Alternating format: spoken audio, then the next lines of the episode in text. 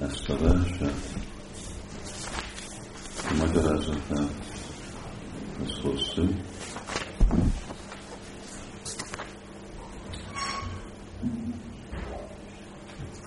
Ez a Simad Bhagavatam. Ez a második ének. Ó, ez jó. Második ének. Mondjuk egy pár szót Simad Bhagavatamról, és az a meghívó a Diwalinak, hogyha valaki Van egy a könyvben. október 20, 6 óra.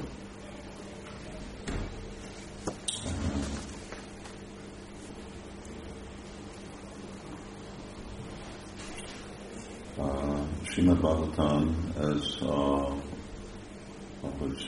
szanszkritóban mondva, Nigalma Kalpatiról Galitam Param. Tehát ez a igazi élet gyümölcse védikus szent irodalomnak.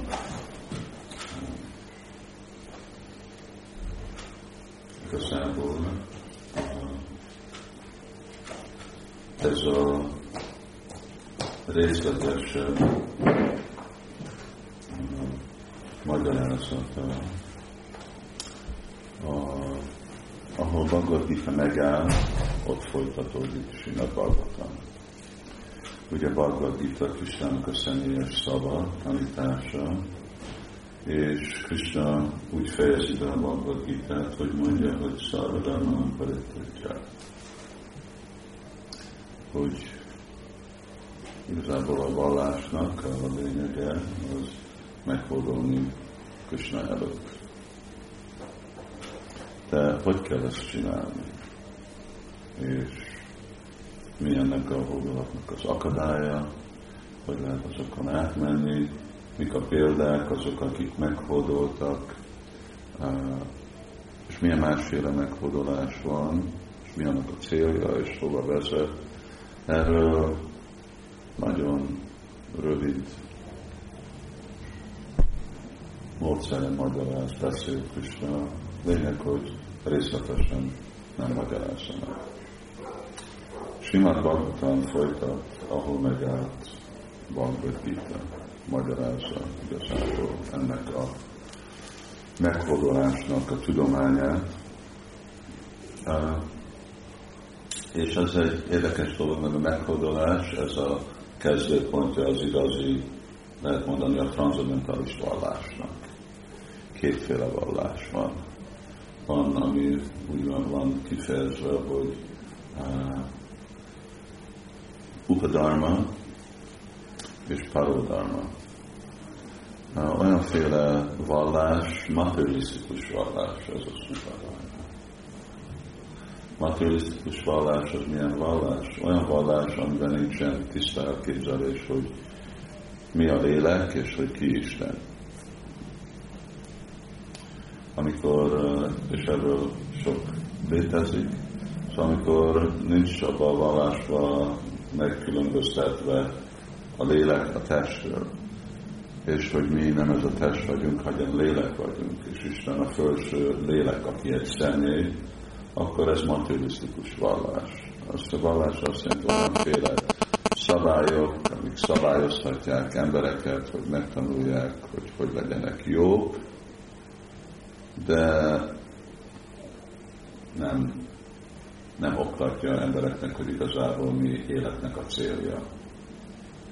Mind lehet mondani, hogy törvények, amik meg vannak, az is úgy materialisztikus vallás egy szempontból. Szóval mondjuk Szentírás mondja, hogy ne ölj, és magyar mondja, hogy ne ölj, a különbség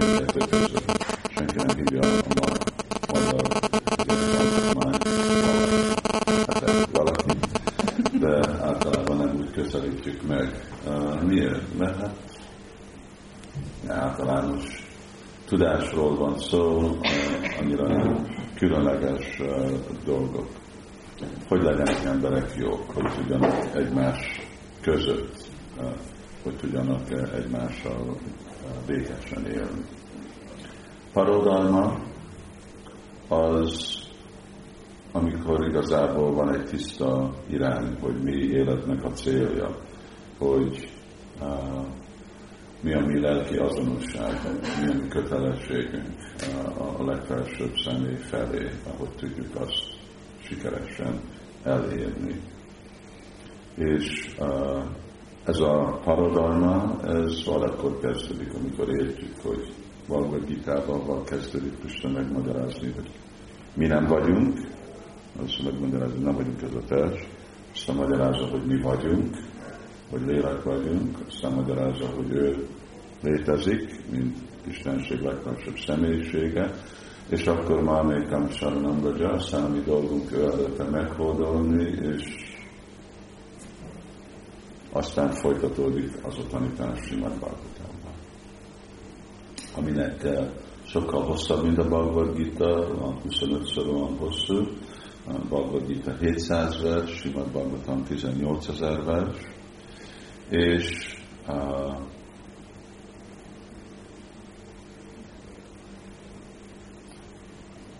és ennek a 18 ezer versnek, ennek van uh, négy magversei, amenne, ami négy fő vallási elvet tanít.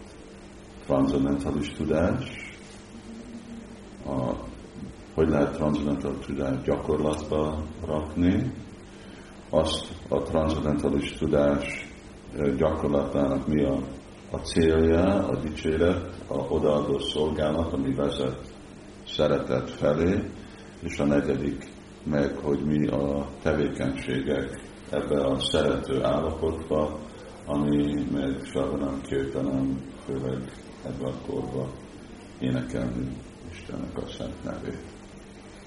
Szóval ez a, ez a négy téma, mind amikor uh, itt látjátok, hogy van a versek, és akkor mindegyik versnek van magyarázat. Mi a különbség a Simad Bhagavatam és a magyarázat között? Sászta, vagy Szentírás azt mondja, hogyha ugyanazok a témák, ugyanabban a, a, a szándéka és tisztasággal vannak a magyarázatban, mint az eredeti versben, akkor nincs különbség. Szóval ugyanannyira Simad Bhagavatam az, ami magyarázza Simad Bhagavatamot, mint Bhagavatam, mert Simad Bhagavatam jelenti ezt a négy dolgot. Gyána, Vigyána, Bhakti, és aztán Anubhava. És csak azért mondom az, ezt a dolgot, mert ezt a verset, amit itt ki volt választva, ez egyik a négy, úgy, van, úgy mondjuk, mint mag versei ennek a 18 ezer versnek. A története mögött az, hogy a mi teremtőnk, mikor olvasunk más szentírásba a teremtőről, akkor nem Krisnáról van szó, ő, ő nem dolgozik. Szóval ez a teremtés, ez munka. És Isten nem dolgozik. Ennek azt csinálja, szóval, hogy ő, ő teremt, ezt valaki másra hagyja, ez nem az ő dolga, mindenki tudja, mi a munka, az büntetés. Csak azok, akik, akik nem tudják másképp megoldani az egzisztenciájukat, hogy nekik kell dolgozni. Okos emberek valahogy megoldják, hogy neki nem dolgozni. És Isten okos, szóval, hogyha ő neki dolgoznak kellene lenni, akkor nem lenne olyan okos. Szóval de ő kidolgozza, hogy ő felhatalmaz más, aki teremt, de erre a teremtésre szükséges, hogy felhatalmazás. És arra, hogy Brahma az a neve a teremtőnek, és uh, ő meg a eredeti élőlény ebbe az univerzumban, és ő uh, fel van hatalmazva abban, hogy ő hallja Simad Bhagavatamot ilyen sutra, vagy uh, kódex kifejezésre, négy versre. Ő nagyon okos, ugye, szóval ebben a négy versben látja a 18 ezer verset, ami nekünk itt van. Igazából Simad Bhagavatam létezik sok példában, vagy verzióban, ez a 18 ezer vers, ami nekünk itt van, amennyire magasabban megyünk a univerzumba, magasabb bolygórendszerbe, annál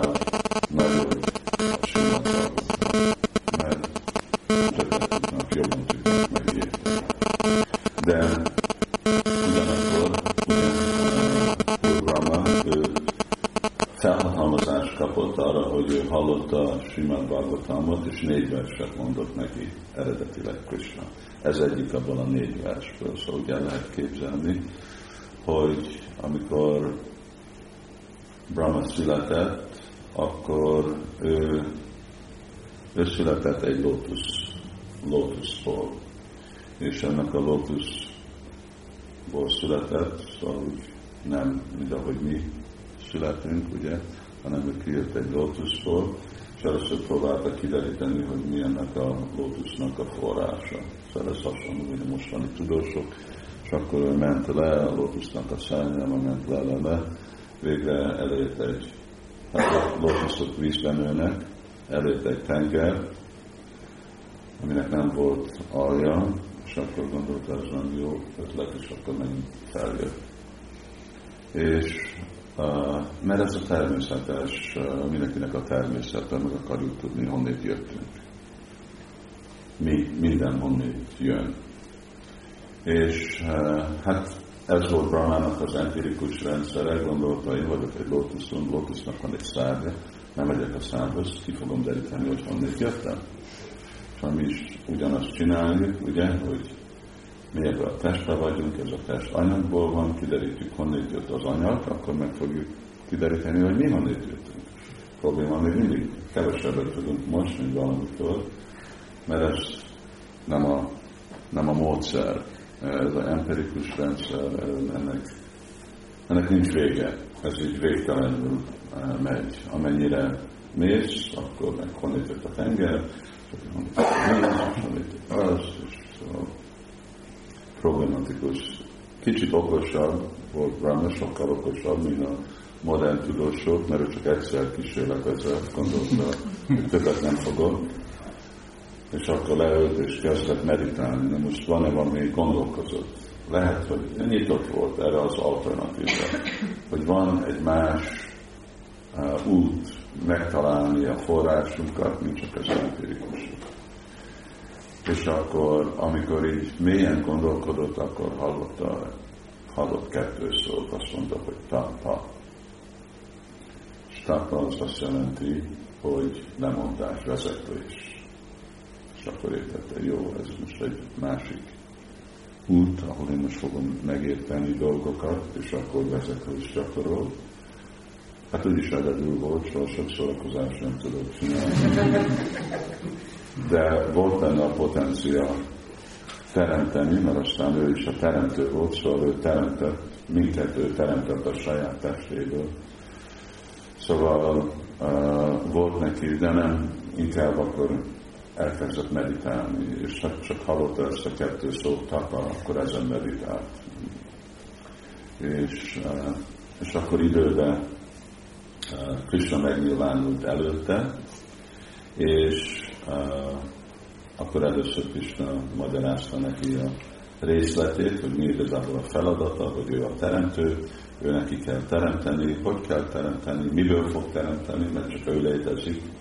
Az azt jelenti, hogy a testéből, az intelligenciából, a, a szívéből, a más, a, ami, ami ő, ő a teremtésnek lesz a forrása. És a fő eszköz, amivel fog teremteni, az hangvibráció, és akkor arra, hogy adni neki ezt a tehetséget, igazából a, a, a sablon, hogy ez hogy történjen, akkor neki mondta ezt a négy verset. Igazából Brahma azt mondta, hogy jó fog teremted hatalmazzál fel úgy, hogy ne, ne szédüljek el, ha abban gondolni, hogy most azért, mert én teremtek, hogy akkor én vagyok Isten, én vagyok minden, maradjak, mint alázatos szolgálatod, és akkor Krishna magyarázta Simad Bhagavatamot ebbe a négy versbe. És most, mit mondott ebbe a versbe? Ritéritam jat pratyéta, na pratyéta csátmani, tad vidyadat manómájam, jatabbá szó, jatartama. Sanskrit fordítva ez mondja, hogy Ó Brahma, ha nincs kapcsolatban velem eh, minden valótlan, még akkor is, ha értékesnek tűnik. Tudnod kell róla, hogy csupán illuzórikus energiám, vissza tükröződés a sötétségben. Még egyszer elolvasom. Ha nincs kapcsolatban velem minden valótlan, még akkor is, ha értékesnek tűnik. Tudnod kell róla, hogy csupán illuzórikus energiám, visszatükrözés, tükröződés a sötétségben. Egy kicsit olvasok magyarázatról. Nagyon hosszú magyarázatokon van egy másik, az ez előtti vers, nem az előtti vers, de az az utáni vers.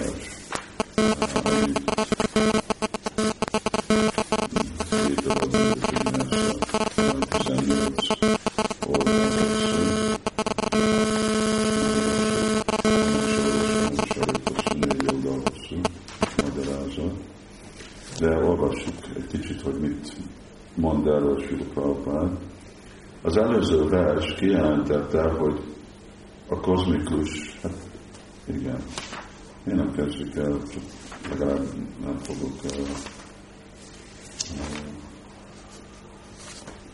uh, elolvasom csak pont, hogy mi az, amit Krishna mondott, és akkor ezt ehhez visszajövök. Isten szék személyisége így szólt. A rólam szóló tudás, amelyet az írások tartalmaznak, nagyon bizalmas tudomány amelyet az odaadó szolgálat során kell el saját, saját is, elsajátítani. Minden, ami e folyamathoz szükséges, elmagyarázok neked, te pedig próbáld pontosan követni, amit tőlem hallasz. Ez bevezetés. Most fogok neked beszélni, próbáld ezt megérteni, és kövess. Ez a fontos dolog. Szóval és vigyának. Ébredjen föl benned a tudás rólam, és indokolatlan kegyemből teljes valójában táruljon föl előtted igazi, örök formán, transzendentális létem, színem, tulajdonságaim és tetteim. Ez is bevezetés. Itt most van kapja az áldást megérteni, amiről van szó. Most, első vers. Ó Brahma, én vagyok az, az Istenség személyisége, aki léteztem a, a teremtés előtt, amikor rajtam kívül nem volt más. Nem létezett az anyagi természet sem, e teremtés oka. Én vagyok az is, amit most látsz, és ami megsemmisülés után megmarad, az szintén én leszek az Istenség személyisége. Akkor jön ez a vers, ez a második. Obama, ha nincs kapcsolatban velem, minden valótlan, még akkor is, ha értékesnek tűnik. Tudnod kell róla, hogy csupán illuzórikus energián visszatükröződés a sötétségben. Ez a második vers. Harmadik az ez. Ó Brahma, tudd meg, hogy az univerzum elemei behatolnak a kozmoszba, ugyanakkor azonban nem is hatolnak be. Hasonlóképpen én magam szintén jelen vagyok minden teremtett dologban, ám ugyanakkor mindenen kívül létezem. És annak, aki a legfelsőbb abszolút igazság, az Istenség személyisége után kutat, minden bizonyal eddig a pontig kell folytatnia a kereső, keresés minden körülmények között, mindig és mindenhol, közvetlenül és közvetve.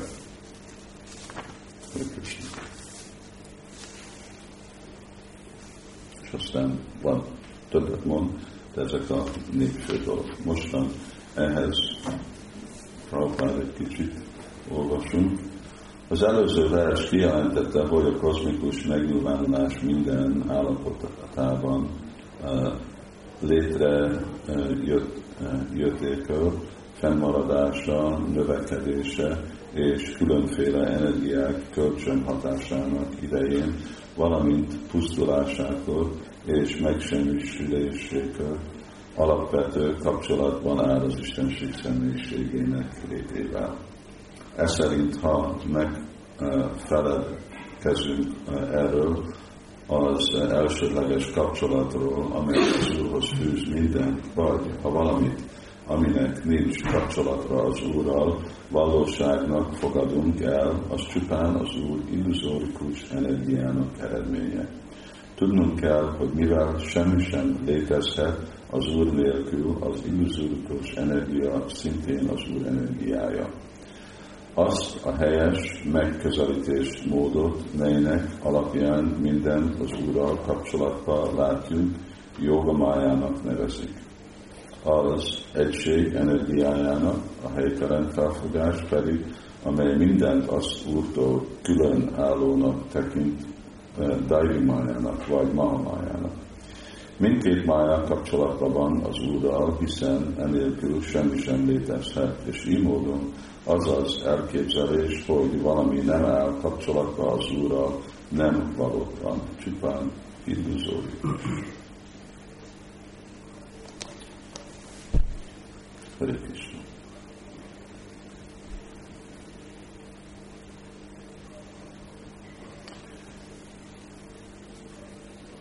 Ezek a versek, ezekre úgy, hát mindegyik is, ez is van, amit úgy javasolunk azok, akik akarják hogy megismerni Krishna tudatot, hogy mint a Bhagavad Gita-ban nyissák reggel, olvassanak el egy verset, annak a magyarázatát, és akkor azon meditáljanak.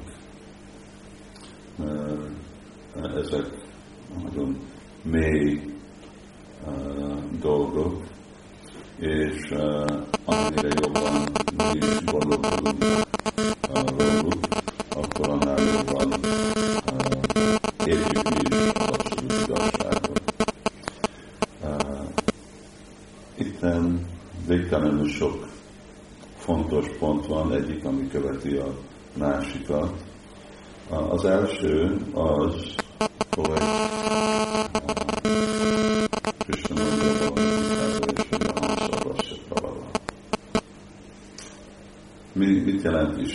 Amikor Istenről beszélünk?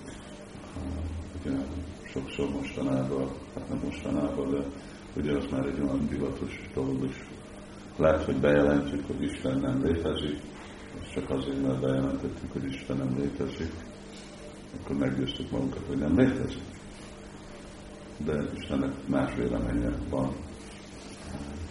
Ugyanúgy, mint tolvajok bejelentik, hogy nem léteznek törvények, és akkor lehet lopni, de hát az nem jelenti, hogy akkor most csak eltűnt a rendőrség, és mindenki csak szabadon lesz, amit akar. Nem, létezik, van a valóság. Ez, ez egy aspektusa illúziónak, hogy mindenkinek van joga a saját véleményére, de az nem lehet, hogy mindenkinek a véleménye ugyanolyan jó. Vagy szalának van véleménye, egy bölcsembernek van véleménye, de nem jelenti, hogy ugyanaz a vélemény az, az egyenlő. Szóval amikor védikus szentírás elkezdi egy alapvető meghatározás, hogy mi, miről van szó, amikor beszélünk este Istenről, akkor mint Simad Bhagavatam, vagy Vedanta Sutra, vagy máshol is, John Mária Sudataha. Ami mindennek a forrása. Ugye, és ez visszajön ehhez a kutatás, amit uh, Brahma is próbált csinálni, ő is kutatta, hát logikus, nem? Én vagyok a lótuszon, lótusznak van színű a virág, lótusznak van egy uh, szára. Én lemegyek oda, ki fogok belülni, hogy honnét jöttem. De nem, nem logikus ez a gondolat. Nekünk is logikus, mi is azt mondjuk, igen, kitaláljuk, hogy mi mindennek a forrása, akkor tudjuk, hogy honnét jöttünk. Ez csak akkor logikus, hogyha mindennek a forrása az olyan, mint amit látunk. Anyag. De hogyha véletlenül nem anyag mindennek a forrása, és nem látható anyagi szemekkel, akkor nem logikus. Igazából ugye még csak elkezdve avval a dologgal is, mert Brahmának is elkezdte avval az illúziót, hogy én vagyok a lótuszon, és én ez a test vagyok. És azért, hogyha én is keresem az anyagba a forrásomat, akkor meg fogom találni. De ez ugyanez volt a probléma, hogy de Kösna magyarázta Brahmának, de te nem vagy ez a test. Te is lélek vagy. És a lelket nem lehet látni szemeddel, nem tudod érezni, nem tudod hallani. Ugye a, lelke, a léleknek a jelenét tudjuk tapasztalni, hogy hát, hogy élünk. Mert látjuk, hogy anyagban nincs ez az élet. Ebben a lótuszban nem volt élet. Brahmában volt élet, mert ő élt. A lótusz meg nem élet. Szóval amikor ez a meghatározat, hogy Isten mindennek a forrása, hogy minden Istenből jön, az azt jelenti, hogy amilyen véleményünk van, minden vagy közvetlenül, ahogy később olvastuk, vagy közvetett módszeren kapcsolatba vagyunk Istennel. És akkor Krishna tudat az az a féle tudatállapot, amikor látjuk a mi kapcsolatot, elismerik, elismerik a kapcsolatot, az egyik dolog, az a kezdőpont, ugyanúgy, mint gyerekek, amikor úgy nagy nehezen rágyőzik őket, hogy neki kell iskolába menni, akkor elkezdenek menni iskolába. Szóval meggyőző, hogy kell tanulni. Szóval, hogyha elfogadjuk, hogy van szükség, ugye, és aztán, hát, és miről szól ez a tanulás, és mi az, amit fogunk tanítani. Szóval, hogy van egy kapcsolat, mindennek van egy kapcsolata Istennel, Isten mindennek a forrása, és aztán megérteni, hogy mi az a kapcsolat, és az hogy működik, akkor hát arra van szükség a iskolára, vagy arra van szükség a, a, az a vallásnak a, a célja. És akkor Krishna itt be uh, mutatja ezt a két álláspont, ami van. Vagy az, hogy látunk mindent kapcsolatban Istennel, vagy látunk külön Istentől. Amikor mindent látunk kapcsolatba vele, ez a valóság, és amikor valamit külön látunk tőle, ez az illúzió.